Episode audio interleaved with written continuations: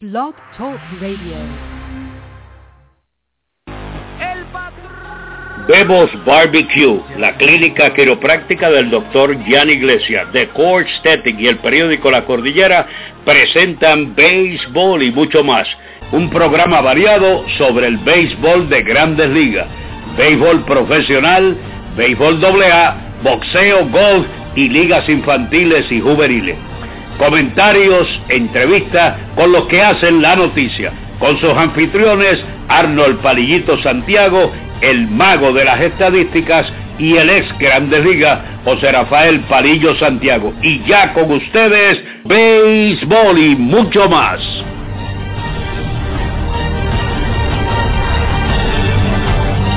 Buenas noches amigos fanáticos y bienvenidos a un programa más de béisbol y mucho más. Este es su anfitrión Arnold Palillito Santiago, alias el bostoniano. En breve estará con nosotros mi partner de cabina, el ex Grandes Ligas, la leyenda, el Hall of Fame José Rafael Palillo Santiago. Recuerda que nos puedes seguir a través de las redes sociales, en nuestra cuenta de Twitter, arroba palillito Arnold, arroba palillo Santiago, también en nuestra cuenta de Instagram, busca béisbol y mucho más, y lógico, nuestra página de Facebook, programa de radio, solo béisbol, por ahí danos like si todavía no le has dado like, para que te mantengas siempre informado de todo lo que está pasando en el mundo del el béisbol. Tenemos por ahí todo, desde ligas infantiles, juveniles, amateur, profesional, en fin, si es béisbol, nosotros siempre te dejaremos saber por ahí, por nuestras redes sociales, qué estará pasando o qué está pasando en el momento. Recuerda, ya mañana será el draft de las grandes ligas, mucho, mucha gente preguntándonos qué estamos pensando nosotros que serán los jugadores que estarán posiblemente siendo drafteados en rondas bastante altas, por igual. Eh, nosotros aquí, pues por lo menos yo les voy a dar los top five que yo creo que deberían estar siendo drafteados en el béisbol, en el draft de béisbol de las grandes ligas cuando comience mañana. Lógico, nunca olvidaremos eh, el día en que escuchamos cuando nuestro Carlos Correa por fin se convirtió en ese primer borico en ser escogido número uno overall sobre todos los jugadores, la que ese momento no lo olvidaremos jamás. Bueno, ¿qué está pasando en el béisbol de las grandes ligas? Pues la noticia más, más fuerte hasta el momento y que más ha llegado a, a todo el mundo es el fallecimiento de quien en vida fuera Don Zimmer, como todos saben, Zimmer ha hecho de todo en el béisbol, fue dirigente, ha sido coach, mucha gente pues solamente lo, lo recuerda con el equipo de los Yankees de Nueva York como uno de sus coaches, también recuerdan pues cuando pasó aquel problema, perdón, problema que tuvo con Pedro Martínez, que después pues pidió disculpas, porque ya a su edad de casi 80 años de edad, como uno dice, 70, fue por encima de Pedro Martínez, y Pedro Martínez pues pensamos que lo pudo haber agarrado, uh, no lo agarró, solamente lo empujó hacia el lado, terminó en el piso, algo feo uh, para ambos, yo diría, porque tanto Pedro como Don Zimmer después de eso pues tuvieron que pedir muchas disculpas y sentirse un poquito avergonzado por lo que pasó, pero eh, mucha gente se le olvida que Don Simon pues, fue dirigente de los padres de San Diego, también de los Medias Rojas de Boston, como también del equipo de Texas y con el equipo de los Cachorros de Chicago. Y lo que vamos a hacer ahora, pues le vamos a dar entonces ya la bienvenida aquí al programa a mi partner José Rafael Parillo Santiago para hablar un poquito de quien en vida entonces fuera Don Zimmer, ya que mucha gente pues no lo recuerda. Hay otros que se les olvida que también Don Zimmer, por si acaso, así que escríbalo por ahí si no lo sabía. Don Zimmer en el 1955 fue el MVP de la Serie del Caribe cuando era miembro de los Cangrejeros de Santurce, pero para eso tenemos aquí ahora con nosotros a José Rafael Palillo Santiago. Buenas noches, Palillo. Buenas noches, Palillito. La verdad es que una noticia penosa tuve la dicha de conocer a Don Zimmer, mucho, una persona extraordinaria, o aquí con los cangrejeros de Santurce, fue mejor conocido por el soldadito de plomo, porque le dieron un pelotazo en la cabeza y tenía plomo en la cabeza y se conoció como el soldadito de plomo eh, con los cangrejeros de Santurce, un gran pelotero a pesar de su estatura que no era muy grande, algunos 5'8", 5'9", que medía. Zimmer, como tú dijiste, fue dirigente de San Diego, de Boston, de Texas y de los Cubs. Eh, en los 13 años que él dirigió, ganó 885 partidos y perdió 858. Y en el año 89, con los Cubs, cuando tuvo récord de 93 victorias y 69 derrotas, fue nombrado dirigente del año de la Liga Nacional. Así que descanso en paz en quien vida fuera eh, un extraordinario jugador, pero un mejor ser humano. Eh, militó también como manager interino en muchas ocasiones por Joe Torres con los Yankees y con algunos otros equipos, pero siempre fue un hombre recto, un hombre de béisbol, que hasta los últimos años estuvo vinculado también al béisbol. Así que descanse en paz, quien fue un gran amigo del béisbol, pero especialmente un gran amigo del béisbol invernal de Puerto Rico.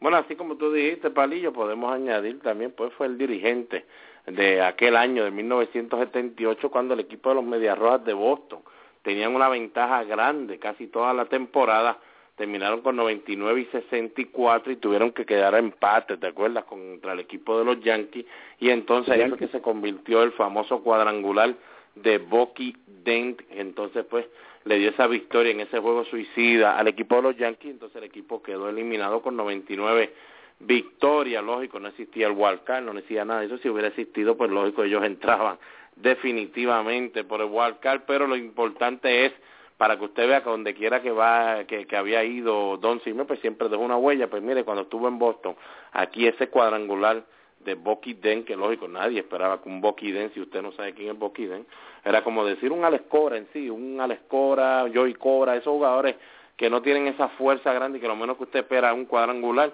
pues Bucky Den conectó ese cuadrangular y dicen que mientras iba guiando Don Zimmer, cuenta a su esposa que a mitad de camino, luego que se acabó el partido y ya estaba regresando para su hogar, eh, se paró a mitad de camino y empezó a gritar palillo, lógico, con la, la F, la, la palabrita de la F, pero cuando lo dijeron la mujer con la esposa contó la historia pues aquí eh, le pusieron un blip y por eso aquí pues se conoce el blip de Bucky Den. Por todo el mundo sabe que el blip viene de lo que había dicho Don Zimmer la palabrota que había usado. Pero nada para que todo el mundo sepa no solamente fue un coach eh, fue uno de los bueno podemos decir uno de los mejores dirigentes palillo porque te retira eh, mueres pero él se retiró antes de, que falleciera, lógico, como dirigente, y había terminado sobre los 500 en, en promedio de por vida, así que eso te convierte a ti en un buen dirigente. Como jugador, 12 años en Grandes Ligas, batió 2.35, no era tampoco ese jugador que fuera a dañar, pero era un buen guante, palillo, y siempre pues eh, estuvo en el momento indicado, a la hora indicada, así que descanse en paz. Quien en, vera, en, pelón, en, en vida fuera el gran Don Zimmer. Mucha gente me está preguntando si eh, aquí por Twitter si ganó algún título de serie mundial como jugador, sí, lo ganó, ganó tres títulos en el 55, 59 y en el 63 con el equipo de los Dodgers, eh, como Palillo dijo, ah, le queremos recordar que en el 89 fue dirigente del año y como bench coach de los Yankees, lógico, pues ganó cuatro series mundiales. Hasta el momento se desempeñaba como el Senior Baseball Advisor del equipo de los Mantarrayas de, de Tampa, quienes hoy estuvieron ya con, con la camisa de Don Zimmer, luego que se acabó el partido de hoy del equipo de Tampa, Palillo. Vamos a empezar con Tampa, ya que estamos hablando de ellos. Perdieron el partido de esta noche contra el equipo de los Marlins de Miami, eh, cinco carreras por cuatro, esta vez pues hicieron más de dos carreras, que ahí siempre se han quedado en esa de hacer poca carrera. Palillo, eso, eso los convierte ahora que llevan nueve derrotas consecutivas, que los baja, que los baja, lógico, ahora a trece partidos de ese primer lugar, ya que el equipo de Toronto, que está de líder en el este, también ganó su partido. Palillo, definitivo, ya hablamos que el problema ofensivo que ellos tienen, Ahora sí, Palillo, este equipo de Tampa Bay. Mucha gente preguntó ayer y hablamos un poquito de David Price. ¿Tú ves algún otro jugador, Palillo, que no sea David Price, ¿Ves algún otro jugador que en este momento el equipo de Tampa sería un movimiento fuerte hacerlo, pero pudiera significar dos o tres buenos peloteros para ellos, sacando a David Price, que es el que sabemos que eventualmente estarán tratando de cambiar. Estarías hablando de Longoria, que es el otro estelar, o no hay, no veo de qué manera ellos pueden salir de Longoria, un contrato grande, eh, si salen de Longoria podrían conseguir eh, varios jugadores muy buenos, pero no sé hasta qué punto ellos entienden que podrían salir de ese maramo ofensivo que tienen con solamente 23 victorias y 37 derrotas. La verdad que no sé, no sé lo que están pensando ellos. Eh, este es un equipo que tenía muy buenos prospectos en Liga Menor, pero lo han utilizado y, han cambiado a muchos de ellos porque eh, su nómina es alta, eh, no asiste muchos fanáticos a Tampa, así que no veo cuál será la movida de ellos, pero hasta este momento, a mitad de temporada casi, eh, no veo cómo puedan ellos mejorar eh, ese equipo. Así que Longoria sería la otra pieza que ellos podrían eh, estar cambiando y buscar salir de una nómina alta y buscar algunos prospectos que le puedan ayudar. ¿Con qué tú crees? Bueno, no, te estamos preguntando, lógico, pues mucha gente preguntándolo. Yo de verdad, Palillo, lógico, no lo podría hacer ahora, yo tendría que dejar que la temporada terminara, uh, porque vas a salir de David Price posiblemente en julio 31. No sabemos que los fanáticos pues no van como quiera al parque como, como uno quisiera allá en Tampa, con todo y eso que están teniendo un mal año este año, Palillo, pero siempre han tenido muy buenos años y la gente como quiera todavía no llena ese parque, pues el tú también cambiar a Evan Longoria, julio 31, también va a obligar entonces que de, de, de 12 mil, 11 mil que van al parque, posiblemente se pueden bajar a 3 o 4 mil personas porque es durante la temporada. Pero Palillo, yo definitivamente, tan pronto se acabe la temporada, tiene 28 años de edad ahora Longoria, todavía está joven, pero es verdad como tú dices, tiene un contrato largo porque hay que pagarle todavía hasta el 2022, el 2023 es una opción, allá tendría 37 años de edad, pero Palillo le vas a estar pagando del 2015 al 2022, que es de los años 29 hasta el año 36, que debe ser productivo por lo menos eh, hasta los años 34, 35 todavía Longoria. Palillo es un promedio de unos 13.5, 14 millones nada más por año, algo que ningún otro jugador de la talla de Van Longoria te va a costar porque te van a costar mucho más de 13, 14 millones por año, vas a estar posiblemente tener 23 o 24 millones de dólares, lo que hacían con Alex Rodríguez, el mismo Pujol, el mismo Hamilton, porque Longoria pues eh, es casi más o menos de ese precio de esos jugadores. Palillo, para mí, puedes conseguir tres o cuatro buenos jugadores, por lo menos tres, por Longoria, que tú sabes ya que el año que viene vas a perder a David Price, o sea, que el equipo tuyo el año que viene, de verdad que también se ve como que va a pasar un año bastante difícil, pero no sé, bueno de ellos también está una operación John, que era el muchacho que más a nosotros nos gustaba en ese staff, además de Price. No se sabe cómo vendrá después de la operación.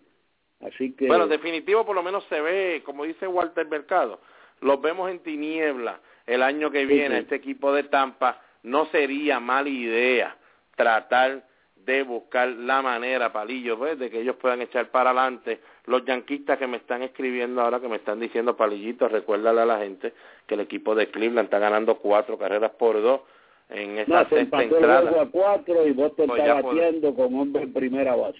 Ya están oyendo a Palillo Santiago. A cuatro en el séptimo inning. Pero lo que, estoy hablando es lo que tú dijiste ahorita en Facebook que pusiste. ¿Cómo es posible que el primer bateo le va a hacer por bola eh, el abridor del equipo de los Medias Rojas de Boston? Entonces vienen los zurdos y él deja que el zurdo le batee al derecho a Workman en vez de traerle ese movimiento a Capuano. Entonces trae a Capuano con hombre en tercera y primera sin una situación difícil. El zurdo le da hit, empata el partido. Mire, tráigase a Capuano después que él da base por bola. Esa es la cajera del empate en primera. Estamos ganando dos a una para que se enfrente a los dos zurdos. Eh, la situación es más fácil para Capuano que con hombre primer y tercera asignado. Pero gracias a Dios empatamos, está 4 a 4 en el séptimo con hombre primera bateando Boston.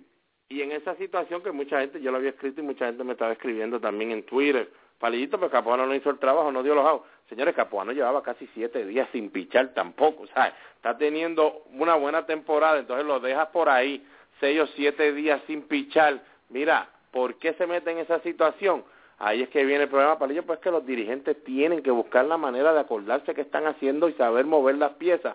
Mire, en vez de estar dejando un pibe pichar hasta la séptima, pues entonces tráigase a Miller o tráigase a Capuano, que hace tiempo que no piché, que empiece la séptima, pero con ese enamoramiento, Palillo, que él tiene, de que todo el mundo trate de pichar siete, ocho entradas, especialmente Lucky, Lester y el mismo Pibi. Hay veces que se puede hacer, pero hay otras veces que, mire, use ese bullpen que usted le está haciendo el trabajo de esa manera, no lo cambie. Pero veremos a ver qué sucede. Palillo, la cosa Déjame decir, que la gente entienda lo que estamos hablando. Eh, yo que dirijo en el béisbol, este, dirigido en el béisbol profesional y en el béisbol doble A. En Estados Unidos y en Puerto Rico, cuando yo dirijo, y mi pitching coach, antes del juego, nosotros nos sentamos y entonces tenemos una tabla. Eh, fulano tiró 40 picheos ayer, este no lo podemos usar, entonces tenemos a Miguel López, López tiene dos días de descanso, le podemos dar por lo menos dos o tres innings, y tenemos aquí a Miguel Pérez, Miguel Pérez o a Joe Conflake, a los que sea, y esa tabla la tiene el pitching coach, la tiene el dirigente, y de esa tabla nosotros nos dejamos llevar para, no, mira, tenemos a fulano que no ha pichado en tres o cuatro días, hay que darle uno o dos innings. No importa cómo esté el juego, hay que darle dos o tres innings a este hombre para mantenerlo ready. Pero si tú haces eso con Capuano, con cualquiera de los pitchers del bullpen, nunca vas a tener esa gente preparada. En la doble A, mi pitching coach y yo nos sentamos siempre y le digo, tú tienes que traerle un librito y decirme quién está disponible para esta noche, cuántos innings lo puedo usar y como en grandes ligas no pueden tener eso. Tú no puedes tener un tipo siete días, seis días sin pichar, especialmente lanzadores del bullpen. No entiendo, no entiendo, y con el sueldo que ganan toda esa gente, coaches y todo, pitching coaches, dirigentes, es increíble que esto pase. Eh, Así mismo es, Palillo, y lógico, usted tiene que saber que también tiene unos lanzadores ahí que entre más pichen, pues mejor eh, hacen su trabajo en la loma, hay otros que entonces tienes que buscar la manera de no tratar de estirarlos mucho porque necesitan su descanso. Eso pues... Brazos fuertes y brazos débiles que... tienes que recompensarlo, saber cómo lo vas a utilizar.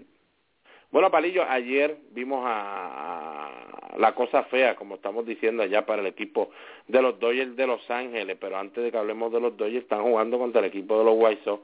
Eh, increíble lo que está haciendo el cubano José Abreu, que ayer conectó cuadrangular eh, para hacer el segundo cuadrangular consecutivo, juegos consecutivos, luego de venir del DL, de la lista inactivo, es él entonces el que establece la marca con Wally Berger. Wally Berger lo hizo en el 1930, José Abreu lo hizo entonces ayer con 17 cuadrangulares en sus primeros 46 partidos en grandes ligas. Wally Joyner, lógico, quedó segundo en ese grupo, dio 16 cuadrangulares. Palillo, ya vimos lo que hizo eh, eh, Wally Joyner en su carrera.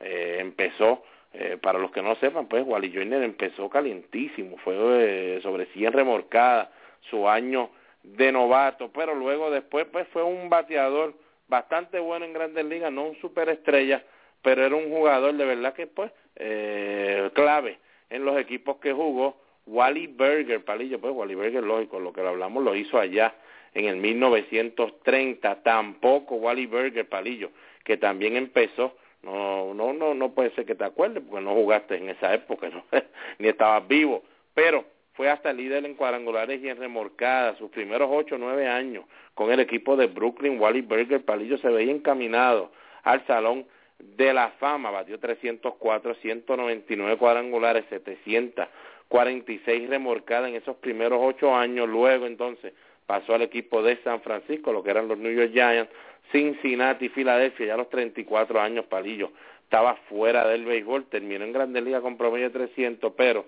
no suficientes números para llegar a un Salón de la Fama, 242 cuadrangulares. La pregunta es la siguiente, Palillo, esos números los empezó a poner allá eh, Wally Berger a la edad de 24 años de edad.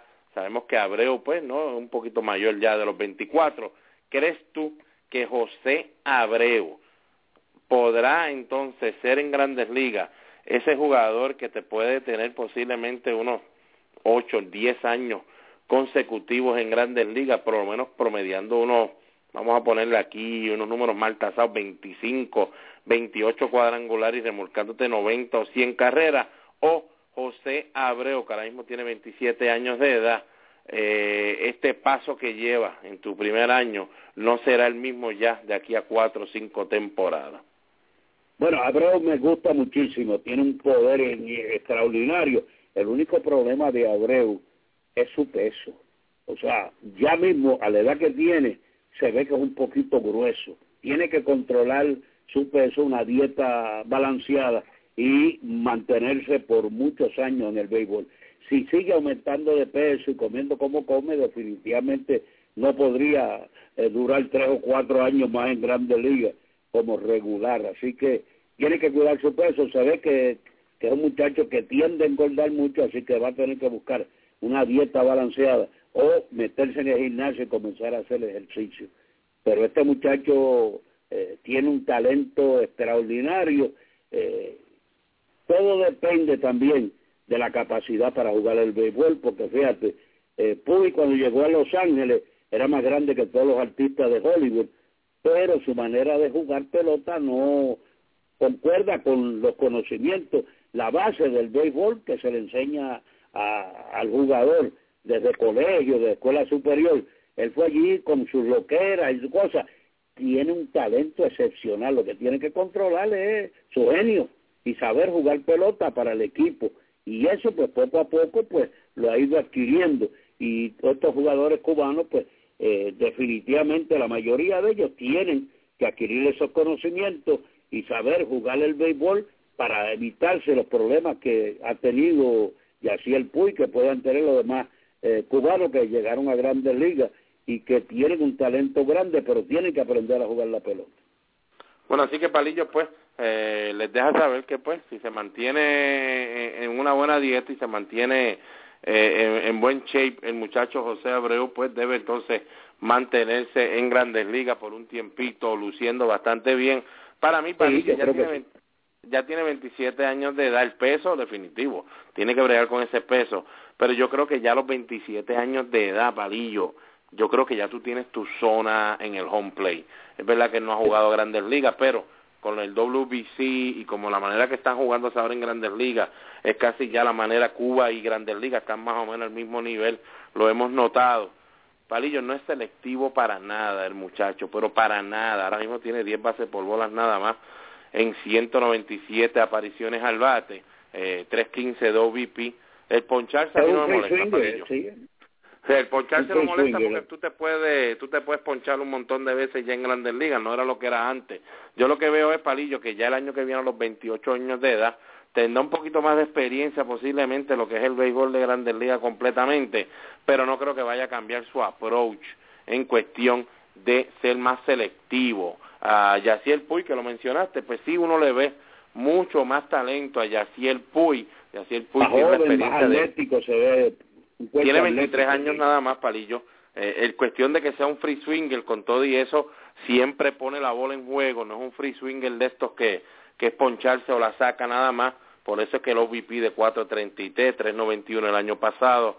Eh, a ese sí tú le puedes decir, Palillo, todavía el Puy puede ser un superestrella más grande de lo que es ahora porque no ha aprendido a ser selectivo en el plato, solamente pues está ahora tratando de aprender todo en grandes ligas, pero con 28 años casi ya de Abreu, Palillo, yo me voy a ir con que Abreu pues va a dar sus honrones, va a poner unos numeritos, pero yo creo que Abreu de aquí a que llega a los 32 años, que serían unos cuatro años más, eh, no va a ser el mismo jugador que estamos viendo ahora mismo con ese impulso grande. Palillo, volvemos ahora. Cosa fea allá en Los Ángeles. Ya hablamos pues de Yaciel Puy. Eh, este equipo de Los Ángeles esperaba que ya en esta época estuvieran en primer lugar y posiblemente batallando el mejor récord de las grandes ligas enteras hasta el momento. Hoy eh, llegaron al partido con 31 y 29 lógico, el equipo de San Francisco pues teniendo uno, pero un buen comienzo. Desde el 1973 no jugaba así. Este equipo de San Francisco, Palillo, si tú ahora mirando San Francisco en primer lugar, el equipo de los Dodgers todavía no ha jugado hoy, no han terminado el partido, están a siete juegos y medio los Dodgers en este momento. 2 a 0 frente a los White Sox en el séptimo y los White Sox 2 a 0. Eh, Boston y Cleveland siguen empate después de seis entradas y media. Déjame darle algunos resultados para que Seattle le ganó a Atlanta dos carreras por cero. El equipo de San Diego le ganó a Pittsburgh tres carreras por dos. Oakland le ganó a los eh, Yankees de Nueva York siete carreras por cuatro. El equipo de Washington le ganó a Filadelfia ocho a cuatro. Ni los mítines de Filadelfia le han venido bien de todas maneras. no importa lo que hagan, es que ellos dicen que el equipo no está jugando bien, que los peloteros no, no ponen el interés que deben y por más meeting que hagan no ganan. Mientras el equipo de Toronto, el más que batea, 8 a 2 le ganó al equipo de Detroit, eh, Miami le ganó a Tampa Bay 5 a 4, San Francisco le ganó a Cincinnati 3 a 2, Baltimore le ganó a Texas 6 carreras por 5. Y los que están jugando ahora, Arizona está ganándole a Colorado 11 a 8 en el octavo y Boston y Cleveland están en empate a 4 en la segunda parte del séptimo episodio en Cleveland. Ese juego estuvo demorado por la lluvia y comenzó poco tarde. Bueno, y eso a usted después le llega una cortesía de Buffalo Wing Sport TV and Grill, allí en los bajos de Borinquen Tower. Raúl Nieve y Raúl Nieve padre y Raúl Nieve hijo, siempre allí para atenderlos. Cinco pantallas gigantes sobre 20 televisores y sobre 20 variedades de alita, que es la especialidad de la casa.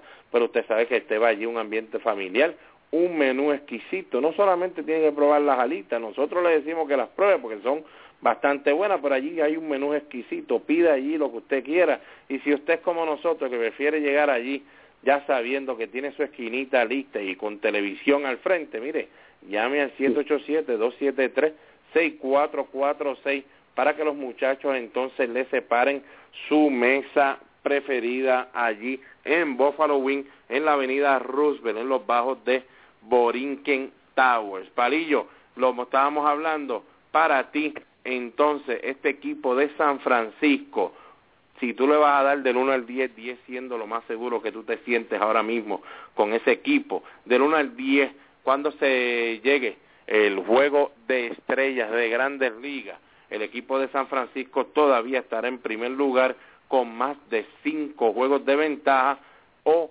no lo estará del 1 al 10, ¿cómo tú te sientes? Bueno, yo le voy a darle un 8, ese equipo está muy bien, buen picheo, buena ofensiva, eh, y yo entiendo que va a tener de 4 o 5 juegos de ventaja en el juego estrella. Bueno, yo lo veo muy bien ese equipo. Yo le voy a dar también para el juego de estrella, pues le voy a dar también, posiblemente le voy a dar un 9, solamente para sentirme bien cómodo. El equipo está ganando muy bien en la carretera, como está ganando en su casa. El equipo de los Dodgers definitivamente problemas en su casa. 13 y 18 antes del partido de hoy, eh, para mí, Palillo, para mí. El año pasado lo que vimos de los Dodgers en esa segunda mitad fue algo increíble, pero eso no se va a ver todos los años. Para mí, Palillo, de verdad, como ya yo lo dije el año pasado, el equipo le queda muy, pero que muy grande a Don Mattingly. Parece que es un dirigente de lo que todo tiene que estar set, todo tiene que estar listo, no puede haber ningún problema, ni en el line-up, ni en ningún lado, porque si tiene que hacer algún movimiento, tiene que buscar la manera de ser psicólogo, Palillo, definitivamente no le veo esa facilidad a Don Martin y yo creo que tampoco se la ve la gerencia del equipo de los Dodgers y posiblemente por eso es que tuvieron tanto problema antes de empezar la temporada, si lo firmaban por un año más o no lo firmaban.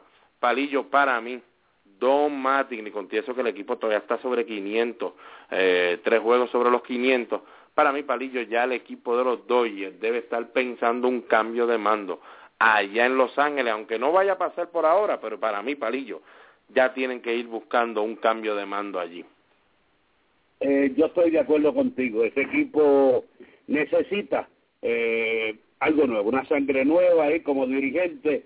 Eh, ya me parece que Mati dio todo lo que podía dar para ese equipo. Eh, se invirtió demasiado dinero en ese equipo y, y hay que sacarlo de ahí. Hay que sacar eh, ese equipo de segundo, tercer lugar, ese es un equipo que con el dinero que se ha invertido, definitivamente ese equipo tiene que tener mejor récord que de los 31 y 28 que tiene, así que yo entiendo que un cambio sería beneficioso para ese equipo de los Dodgers.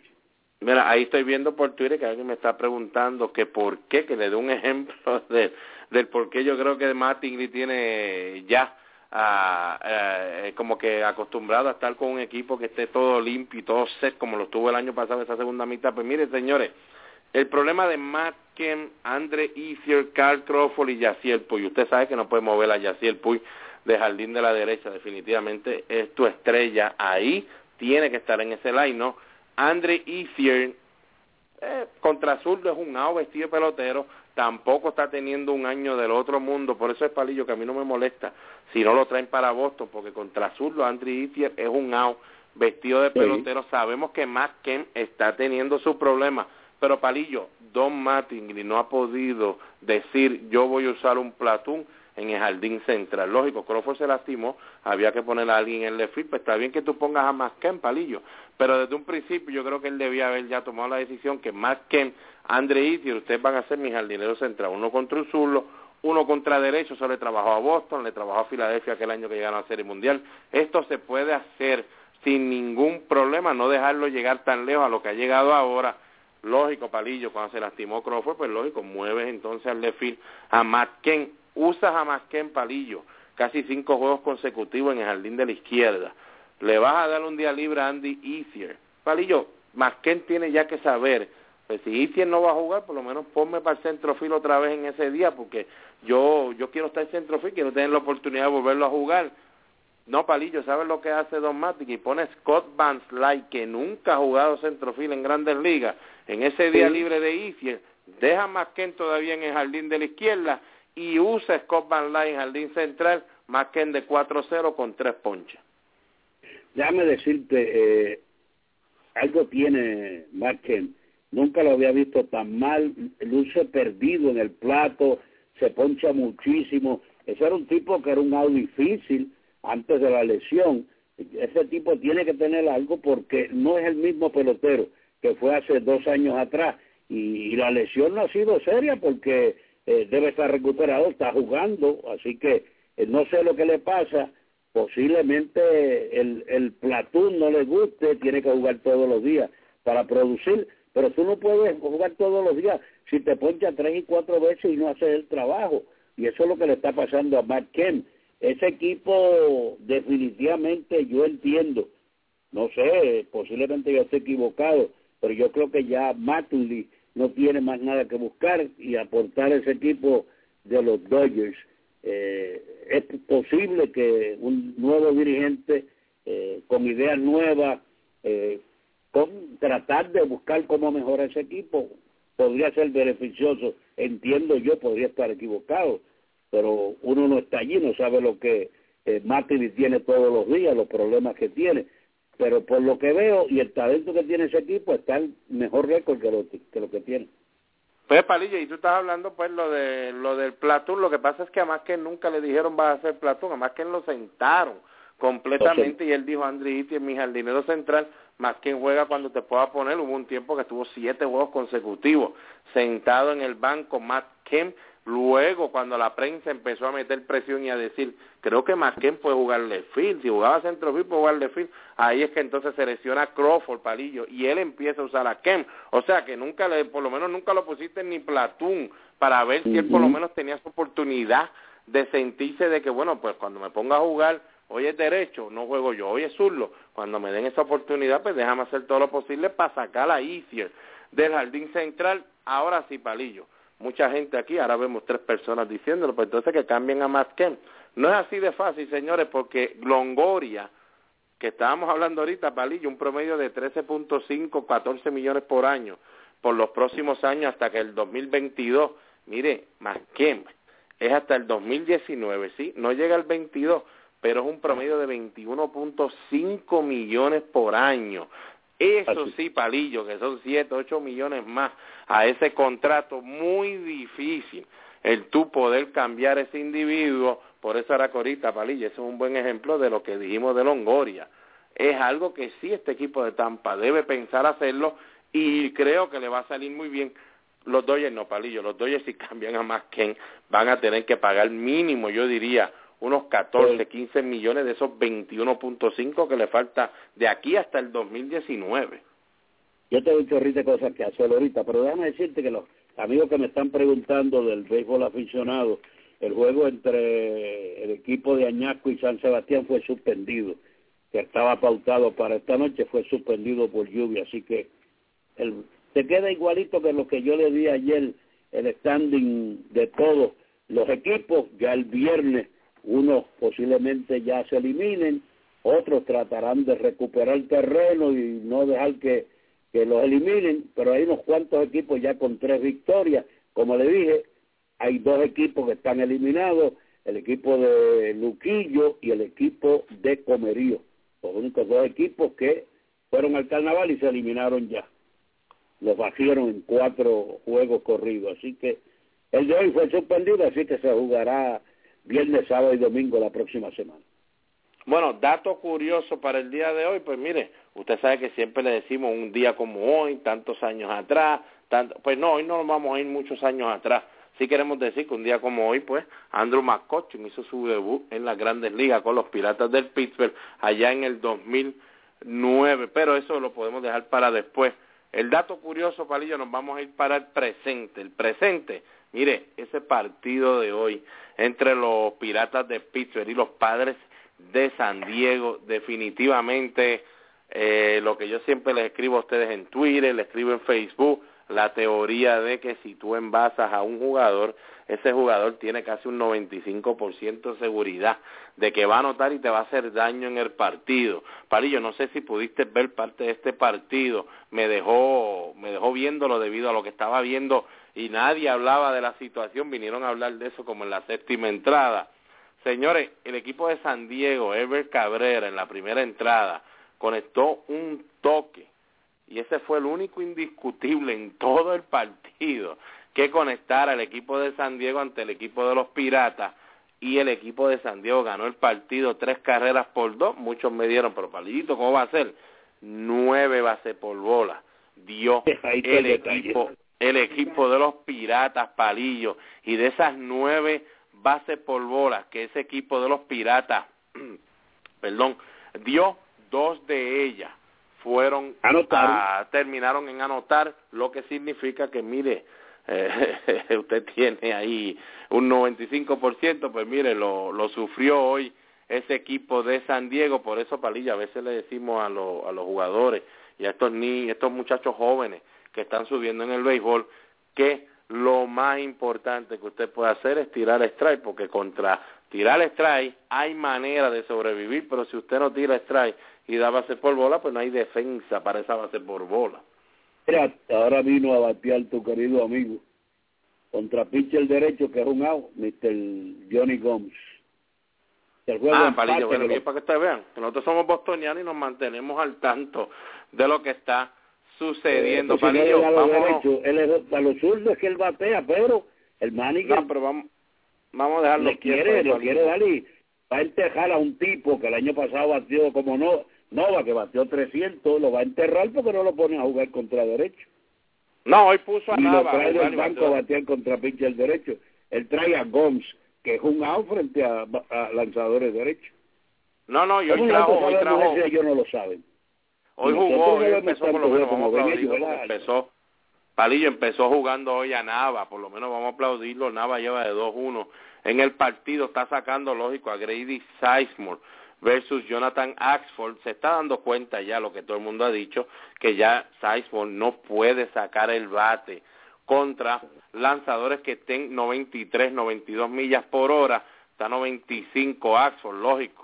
Ahí es que se da cuenta que lo único que tiene en el banco es un Johnny Gomes, que eso es un out vestido de pelotero, ya mismo le tirarán su slider o su recta alta para que Gomes se vaya, adiós, que te veo. Sí, para que Gomes se vaya tranquilito, pero Palillo, ya Mookie Betts hoy en triple A, su segundo partido, el muchacho que subieron de doble A, su segundo partido en triple A batió de 6-3, remorcó dos carreras y conectó el cuadrangular, la entrada número 11 para darle la victoria allá a Potoque, así que esté, esté pendiente, si usted es bostoniano como nosotros, créame que ya mismo alguien, por lo menos Sherrington, le debe decir a todos creo que Mookie Betts con lo que tiene va a ser mejor que ver un Johnny por lo menos por lo menos vamos a estar en la oficina nosotros el día 11 o 12 mira ya le tiraron la curva y se ponchó eh, no, pero bendito, entonces vamos a tratar de hablar allá con con Sheridan un poquito y a ver si nos hace un poquito de caso.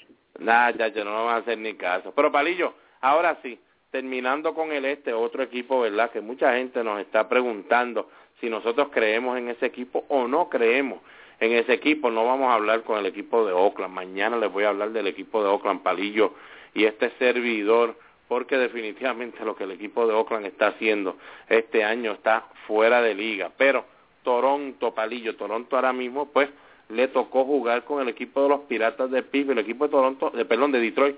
El equipo de Toronto no estaba jugando muy bien contra los equipos de la Liga Central eh, antes de empezar todo, teníamos jugando para 500 contra ellos. Palillo le han ganado dos partidos al equipo de Detroit. Eh, definitivo, eh, tiene problemas Detroit en cuestión de Joe Nathan. Ya han perdido cuatro juegos seguidos con ese que perdieron hoy. Palillo Toronto, 36 y 24, 8 y 2. Los últimos 10 partidos, cuatro juegos seguidos. Que han ganado 18 y 13 en la casa, 18 y 11 en la carretera. Palillo, ahora sí vamos a hablar para el juego de estrella, este equipo de Toronto estará en primer lugar o no lo estará.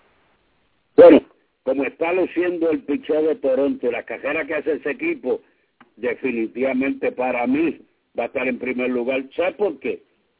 Porque esa división está tan mala que, yo creo que Toronto, eh, con los cuatro juegos y medio, cinco juegos y medio de ventaja que tiene, yo creo que se va a mantener, porque es una división que está bien malita. Los Yankees están casi igualitos que el equipo de Boston. Baltimore está frío y caliente también. Tampa Bay no le gana a nadie. Así que Toronto, si su picheo sigue haciendo el trabajo que está haciendo y esa ofensiva extraordinaria que tienen, mire, no hay quien lo despunte. Yo te lo había dicho desde que Toronto estaba en último lugar, hace como un mes atrás, que había que tenerle cuidado a ese equipo de Toronto que bateaba muchísimo. Así que yo creo que sí va a estar ahí.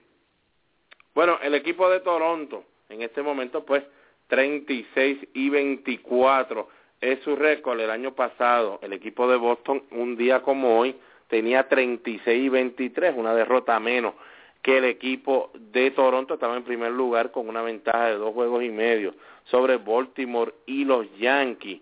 Pues esto me da a entender a mí que este equipo de Toronto ya es seguro que cuando llegue el juego de estrellas todavía estarán en primer lugar. Eso sí, señores, no podré, por lo menos ahora mismo, no me siento como que puedo decir, Palillo, que este equipo de Toronto cuando llegue julio 31 va a estar en primer lugar. Sé que la división es bastante, pero que bastante malita. Eh, yo solamente me voy a basar, Palillo, en lo que tiene que ser en la ofensiva. Como todos sabemos, Palillo, la ofensiva nunca se va a quedar de la manera que se está quedando, siempre va a tener ese momento donde van a tener problemas este equipo de Toronto, especialmente ofensivamente, y no sé, Palillo, este, no confío mucho en la, la, la, rotación que ellos tienen de abridores, solamente Mark Burley es el que tú puedes decir, es el, el, el pelotero que tú puedes contar porque el mismo Drew Hutchins Es que ellos permiten cuatro cajeras y ellos hacen ocho y diez. O sea, pero yo creo que cuando la ofensiva... Puntos, pues, se puede comparar porque la ofensiva de ellos es devastadora. Por eso que están ganando. Yo lo que veo es que cuando la ofensiva caiga, que eventualmente como empezó la temporada cayeron un tiempo, ¿Tú crees que, se va a caer para el juego estrella? No, no, no, para el juego de estrella ellos deben estar ahí primero, por lo menos dos juegos de ventaja deben tener de aquí al juego estrella, pero para julio 31 eh, yo creo que este equipo va a tener su problema, yo creo que para julio estarán jugando un mes bastante fuerte para ellos. Para ellos tenemos que ser realistas, el equipo de Baltimore pues eh, va a hacer su movimiento, eh, el equipo de los Yankees va a tener para atrás entonces a Pineda, Sabatia, que por más que se diga, pues no van a estar perdiendo de la manera que han estado podría cambiar la situación de, de, de esa sección porque está bien malita hasta ahora. y, todo el mundo está cayéndole a palo a los pitchers, porque no hay no hay pitcher ganadores en esa yo con la excepción de Tanaka, Lester y algunos de los lanzadores, eh, Berly, que han hecho un buen trabajo, porque Berly con el equipo de Chicago, algo hizo Berly que no hizo contra Chicago, porque no es el mismo lanzador, está ganando, pero con una capidez increíble, ya tiene 10 victorias, así que increíble lo que ha hecho Berly hasta el momento. Pues y yo pues me dejo, me gusta, me gusta siempre, Palillo, dejarme llevar por esos juegos que son de una carrera, porque si usted gana los juegos de una carrera, va a tener mucha, pero que mucha oportunidad de mantener su ventaja, ya sea en la división o cuando esté jugando en series cortas. Y tienen cinco y cuatro cuando juegan eh, juegos que se deciden por una carrera.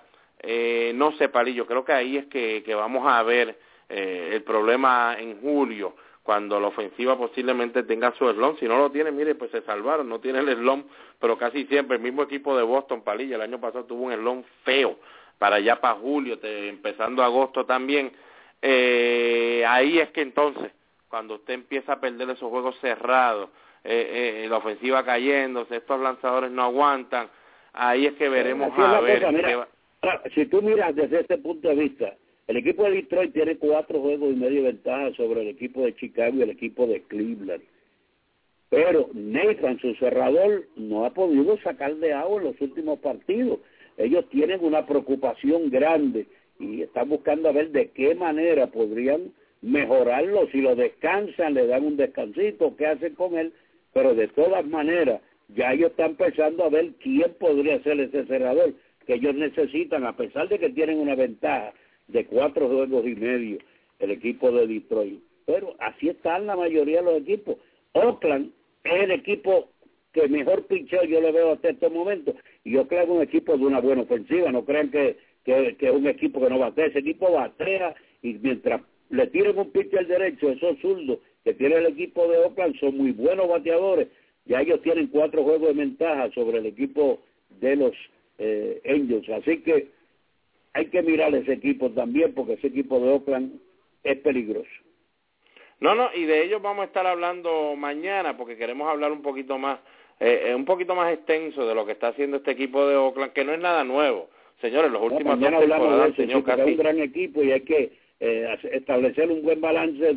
Eh, el picheo como está, lo ha mejorado a pesar de que tuvieron lanzadores que perdieron eh, abridores eh, en, en, la operación de dos millones, pero que hay otros que han recuperado y han eh, llenado el hueco ese que habían dejado estos abridores. Así que hay que darle crédito al equipo, al staff y a sus dirigentes.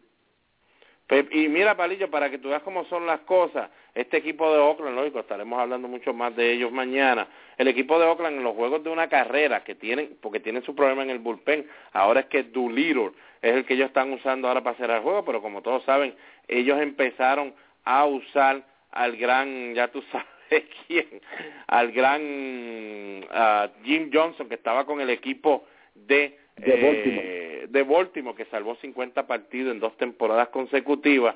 Le fue malísimo. Para ellos tienen 8 y 7 en juegos que se deciden por una carrera, con todo y eso que tiene un buen staff de picheo.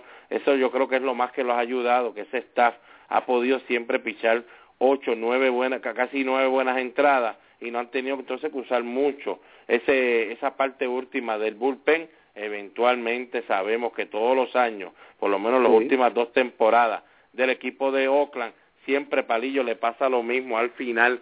Lucen preciosos, lucen bonitos, primera serie corta, se cae completamente porque es un equipo que está basado en aguantar la ofensiva. Y cuando usted no llega a los playoffs ahí todo el mundo ya tiene la ofensiva al día.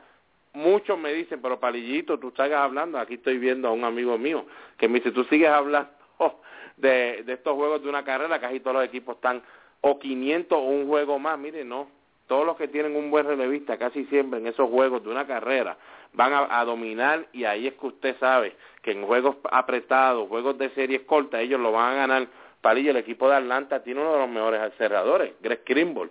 Pues miren, en juegos de una carrera tienen 3 y 7. Son 6 juegos sobre los 500, ¿ves? Por eso es que el equipo de Atlanta todavía se sigue manteniendo en ese primer lugar porque tiene a un Greg Kimbrell y un buen bullpen allá al final de los partidos y puede dominar Palillo a esos equipos que son de verdad duros de vencer, ellos lo pueden vencer por una carrera. Bueno, Palillo, vámonos a unos comerciales y cuando regresemos, entonces hablamos de lo último que tengamos que hablar aquí en béisbol y mucho Me gustaría hablar del el, periódico La Cordillera, el periódico del centro, el que te lleva lo último en informaciones y noticias. Ese es el ejemplar periódico La Cordillera. También los puedes encontrar vía www.lacordillera.net. Comerciante que me escuchas, auspicia tu negocio en el periódico La Cordillera llamando al 739-3094. Periódico La Cordillera, el periódico del centro. Bebos Barbecue en la Marginal Los Ángeles le ofrece el mejor pollo de todo Puerto Rico. Además, puede disfrutar de su bebida favorita en un ambiente familiar. Si la comida es de Bebos, me la llevo. Teléfono 787-791-1577. Bebos Barbecue. Angel Sport, fabricante de uniformes deportivos y estampados de camisetas y gorra, en la zona industrial del comandante en Carolina. Richard Pérez, su propietario, y sus atentos empleados los atenderán personalmente. Con su email angelsportpr.yahoo.com teléfono 762-0030 o el 752-3930. Angel Sport, el hogar de los deportistas, calidad, cortesía y precios al alcance de su presupuesto. Bueno, regresando de la pausa, bueno, sí, Palillo, dime, ¿de qué querías hablarnos antes de irnos a la pausa? Bueno, yo quería hablar sobre el eh, cómo se proyectan algunos de los muchachos puertorriqueños. Se está hablando muy bien de Alexis Pantoja y de Roy Morales, el campo corto de Vega Baja y el receptor de Lares. Se perfilan como los dos primeros jugadores boricuas de la escuela superior a ser escogidos en el sorteo. Eh, un total de 40 rondas del sorteo novato de Major League celebrará desde mañana jueves hasta el sábado. ¿Sabes lo que eso? 40 rondas del sorteo de novatos. Hay muchos novatos que mañana yo y cuando hablemos de los posibles candidatos les voy a mencionar, pero quería que ustedes supieran que hay dos o tres muchachos puertorriqueños de escuela superior que posiblemente estén entre la primera ronda, las diez primeras rondas. Así que de mañana en adelante nosotros le vamos a dar eh, lo que nosotros entendemos que podrían ser ese listado. Hay lanzador, un salón zurdo muy bueno de Dorado que se llama Joel Huerta Ortiz, que debe ser el número 271. Otro campo corto, Jonathan Oquendo de Toa Baja, figura como el número 359. Jean Combe, un lanzador derecho de Toa Alta, tiene el número 370. Marco Rivera, que es un jardinero de Vega Alta, es el 445. Luis Alvarado, que es un aufil y lanzador salinense, es el 476. Pero, según eh, Frankie Fon, agregó otro que no aparece en esa lista, pero que podría ser escogido incluso antes de Marco Rivera, que es Kevin Rivera Unciores e intermedista del Team Mizuno. Igualmente Solá, que otro lo escucha, indicó que el receptor de Raiders Academy, Jean Paul González, podría ser seleccionado entre las primeras 10 rondas. Mañana estaremos ampliando los demás jugadores que van a estar en ese sorteo de Major League Baseball. Bueno, de mi parte, que eso era lo que íbamos a terminar con el draft. Como todos saben, mañana empieza el draft, empieza por MLB Network, usted lo pone allí ya a las seis de la tarde. Va, va a estar comenzando todo lo, lo, lo que ellos hacen antes de que comience el draft per se. Me imagino que el draft debe ser como a las siete y media, ocho de la noche. Yo les voy a dar por lo menos mi, mi, mi top five palillo. Tú mencionaste yo ya. Voy a dejar que finalice eh, yo me despido hasta mañana, así que usted finalice con su selección. Ya yo le di a algunos de los muchachos, posiblemente usted también puede escoger algunos que sean seleccionados especialmente los puertorriqueños. Dele por para abajo. Bueno, pues como ya saben, eh, Palillo les habló a Luis Alvarado, yo lo tengo en la lista, a Luis Alvarado, tengo a Michael Cruz, un receptor, también me gusta muchísimo ese muchacho, además de que ya eh, Jean Paul, que había hablado Palillo, Kevin Rivera, yo también lo tengo en mi top five, creo que pues el muchacho de la Carlos Beltrán Baseball Academy que juega con el Team Mizuno eh, va a gustar muchísimo eh, eh, Pantoja, estaban hablándonos de Pantoja creo que también eh, Campo Corto pero yo creo que Kevin Rivera entre los dos pues el que primero sería llamado. Marco Rivera como habló Palillo el outfielder también de la Carlos Beltrán Baseball Academy y para mí un lanzador derecho que mucha gente no había hablado de él todavía eh, se menciona, pero no habían hablado suficiente, eh, pues para mí ese lanzador eh, Luis Valdés, se llama Luis Valdés, lanzador derecho. Para mí estos cinco son los cinco jugadores que estarán siendo llamados posiblemente en esas primeras de, de ocho diez rondas. También, lógico, acuérdese que Alexis Pantoja, que dio palillo, también tengo un sleeper, Roy Morales, del Colegio Ángel David, Roy Morales receptor, me gusta, me gusta muchísimo. Jonathan Oquendo bastante buenísimo, debe estar también eh, en ese grupo como dijo Palillo y, y Jan Cosme, pero recuerde esos nombres, los vamos a estar posteando, por lo menos 10 de estos muchachos los vamos a estar posteando en nuestra página de internet mañana tempranito, pero recuerda que nosotros aquí en Béisbol y mucho más ya cuando entonces tengamos nuestro programa mañana a eso de las 11 de la noche, lógico, vamos a tener una mejor idea ya porque ya entonces fueron seleccionados los muchachos, entonces le daremos un poquito de más luz de lo que está sucediendo en el draft a los muchachos que pues van a estar en el draft eh, hace años atrás en el en el 94 fui drafteado. Es un día bastante bastante bonito son buenas noticias.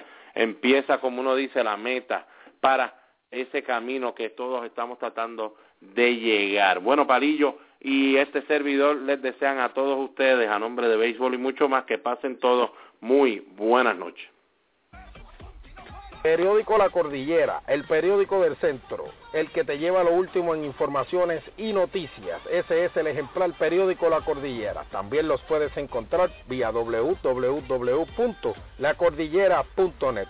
Comerciante que me escuchas, auspicia tu negocio en el periódico La Cordillera llamando al 739-3094. Periódico La Cordillera, el periódico del centro. Bebos Barbecue en la Marginal Los Ángeles le ofrece el mejor pollo de todo Puerto Rico. Además, puede disfrutar de su bebida favorita en un ambiente familiar. Si la comida es de Bebos, me la llevo. Teléfono 787-791-1577. Bebos Barbecue. Angel Sport, fabricante de uniformes deportivos y estampados de camisetas y gorras, en la zona industrial del comandante en Carolina. Richard Pérez, su propietario, y sus atentos empleados los atenderán personalmente. Con su email angelsportpr.yahoo.com teléfono 762-0030 o el 752-3930. Angel Sport, el hogar de los deportistas, calidad, cortesía y precios al alcance de su presupuesto.